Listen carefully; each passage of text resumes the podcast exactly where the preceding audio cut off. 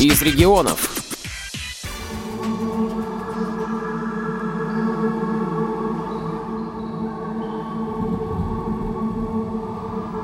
Память. Память. Никуда от нее не денешься, не скроешься, не уедешь. Пласты в ней, как годовые кольца внутри дерева. Все близки, все рядом, все около сердца. До каждого пласта, до каждого слоя памяти можно дотронуться. И тогда он с готовностью затрепещет, ответит, отзовется, будет звучать долго. 29 января в актовом зале ООО «Крастым» в местной организации Свердловского района Всероссийского общества слепых прошел вечер памяти, посвященный Александру Семеновичу Бердникову. В любом воспоминании о тех днях почти непременно, почти обязательно начинают звучать песни. Самые разные песни. Задумчивые и бесшабашные, тихие и грозные, печальные и лихие – звучат песни нашей памяти.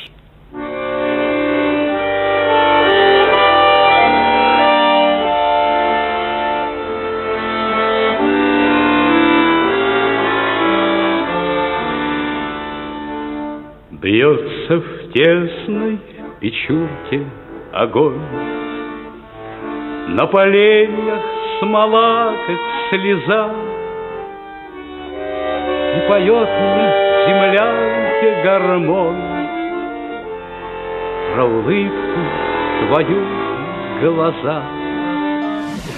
Председатель Русского национально-культурного общества «Русло», артист от природы, автор теле- и радиопрограмм, шеф-наставник многих известных сегодня в крае журналистов, диктор, чей голос с детства знаком многим красноярцам и жителям Хакасии.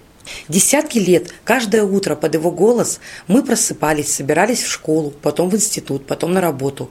И так год за годом, поколение за поколением.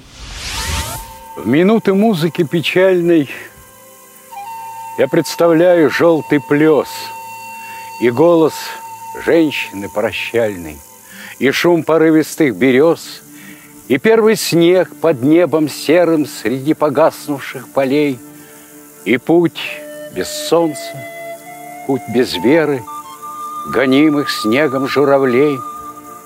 Давно душа блуждать устала в былой любви, в былом хмелю.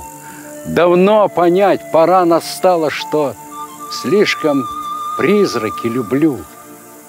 Но все равно в жилищах зыбких попробуй их останови. Перекликаясь, плачут скрипки о желтом плесе, о любви. И все равно под небом низким я вижу явственно до слез и желтый плес, и голос близкий, и шум порывистых берез, как будто вечен час прощальный, как будто время ни при чем – в минуты музыки печальной не говорите ни о чем. На вечере памяти Александра Семеновича Бердникова, ведущей которого была я, Мария Евдокимова, мы вспоминали самые яркие факты из обширной биографии легендарного диктора. Родился будущий мэтр краевой телерадиожурналистики 2 декабря 1936 года. После четырех лет службы на Тихоокеанском флоте Поступил на факультет филологии Курганского педагогического института. Когда, окончив учебу, получил диплом, встал известный всем вопрос – куда идти на работу. Приятель привел его к директору интерната, в котором обучались дети железнодорожников. Директор – мужик сталинской закалки. С порога вопрос – что умеешь делать?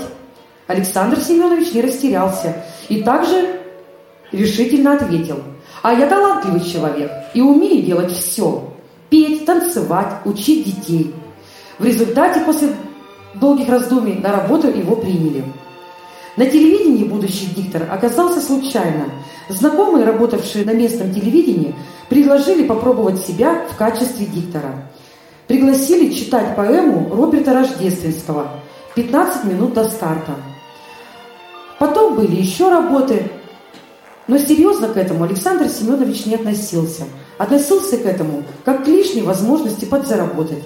И только в 1968 году решился уйти из интерната на телевидение, выдержав серьезный конкурс 15 человек на место.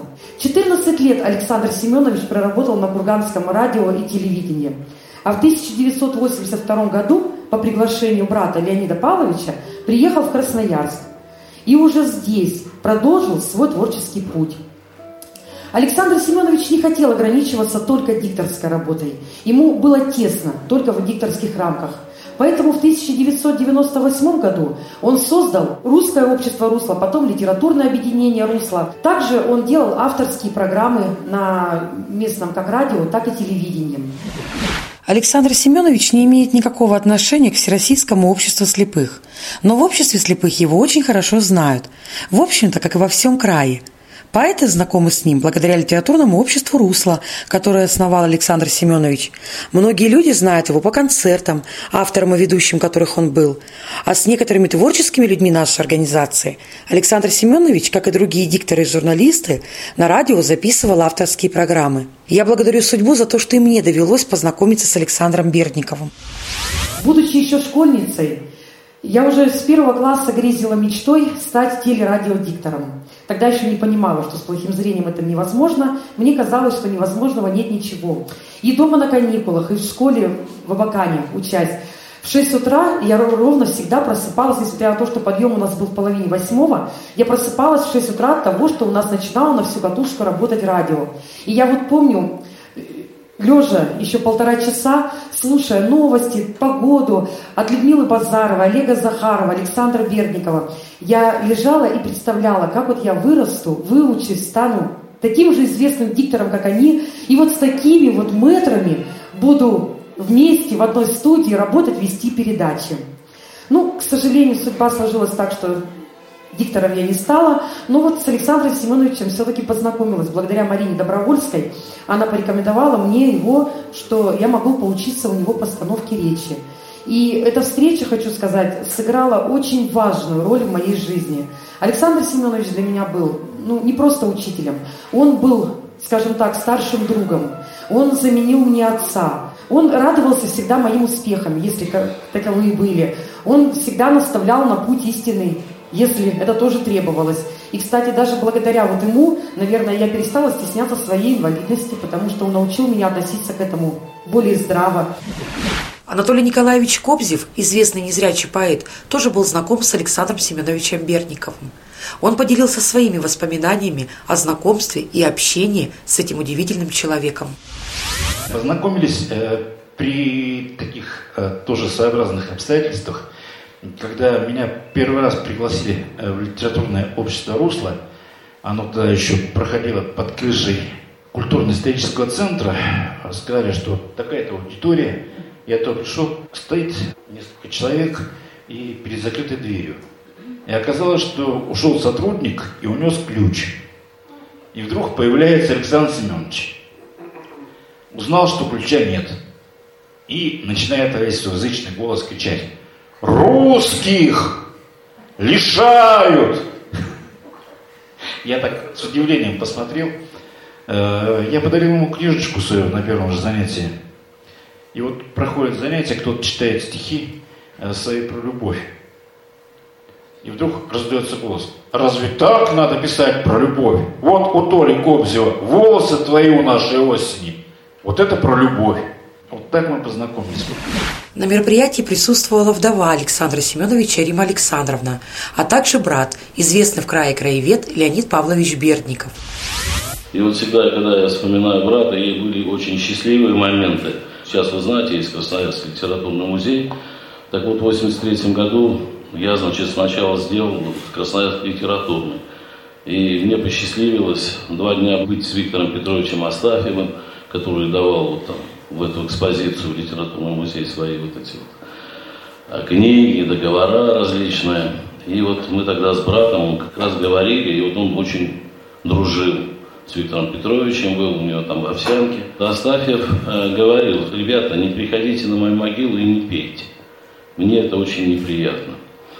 Вот. Так получилось, что мы с журналистами решили приехать в Овсянку, там Володя Чагин, Володя Руба, и помянуть его. Как раз прошел год после смерти, мы зашли туда, на могилу, он умер 29 ноября, а шел такой снег очень такой. Мы проехали сначала кладбище, потому что у нас шел такой снежный ком, мы проехали, потом возвратились, вот зашли туда. И вот, значит, только мы не пьяницы, просто вот так, по русскому обычаю, по стопочке налили коньяку в ограде. И в это время молния, можете себе представить, сверкнула молния, идет снег, сверкнула молния. Значит, Виктор Петрович, там, значит, с неба, там, значит, нас, вот вы там что-то делаете. Да, в жизни очень много мистических совпадений. Александра Семеновича Бердникова хорошо знал известный в нашем крае врач-онколог Гамлет Григорьевич Арутюнян. Именно он много лет назад исполнил давнюю мечту диктора. Гамлет Григорьевич, а как вообще вы познакомились с Александром Семеновичем? Вот понимаете, в чем дело? В отношении познакомились. Дело в том, что Александр Семенович диктор краевого радио. У него великолепный голос, который весь край слушал. Особенно интересно было, когда он объявлял, какая будет погода. Мне лично нравилось. И он мне потом рассказывал, говорит, знаешь, я, говорит, недалеко от окна сидел и вот так смотрел, какая погода за окном. И вот так вот он как-то своими словами очень говорил интересно. Потом меня приглашали на Краевое радио, Нина Константиновна Разумовская, там она поэтические передачи вела, и мы там встречались с ним, пересекались. В общем, вот так вот потихонечку сблизились. Он очень много мне рассказывал про Василия Макаровича Шукшина и очень хотел поехать на родину Шукшина, в деревню Сросский Алтайского края. Вот, это недалеко от Чуйского тракта, как раз по Чуйскому тракту. И почему-то у него все время это срывалось. И мне тоже хотелось побывать на родине Шукшина, моего одного из моих любимых писателей. Одним словом, так получилось, что наши желания совпали. И я смотрю, у него поездки не удаются каждый год. Лето прошло, встречаемся, Александр Семенович, удалось съездить? Он, нет, не удалось, нет, не удалось. Однажды у меня книжка вышла поэтическая, он там участвовал тоже в презентации. Я говорю, Александр Семенович, я вот вам даю обещание, что мы на следующий год поедем с вами в Сроски. И мы поехали в Сроски на юбилей Шукшина, по-моему, было 70-летие, если я не ошибаюсь. Конечно, там было все очень интересно. И Александр Семенович, я его помню, такого вдохновенного, счастливого, что он ходит по земле, где жил, родился Шукшин. Одни из таких ярких дней в его жизни, ну и моей точно тоже. Были там и курьезы.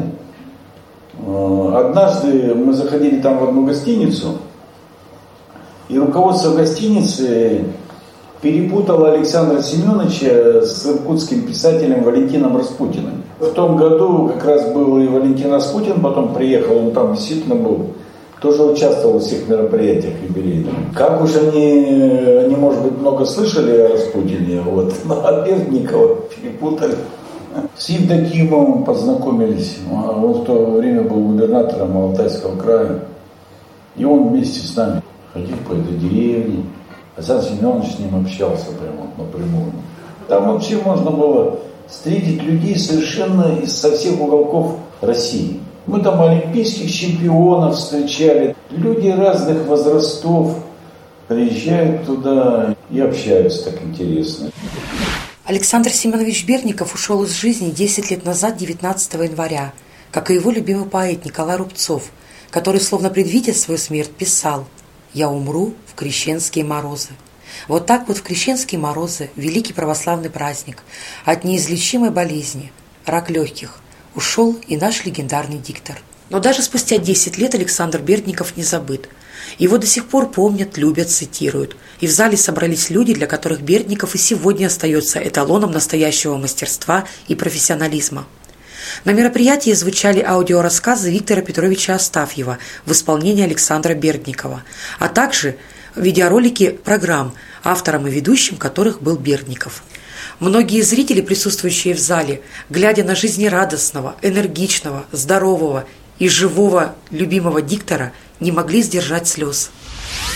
Знаете, когда читаешь последние стихи, охватывает жуткое чувство нереальности. Жена брата, когда он читал ей стихи «Я умру крещенские морозы», даже он не читал стихи, а просто он сказал ей «Ты знаешь, я, наверное, умру в крещенские морозы». И ее охватил такой невольный трепет, ей даже стало жутковато.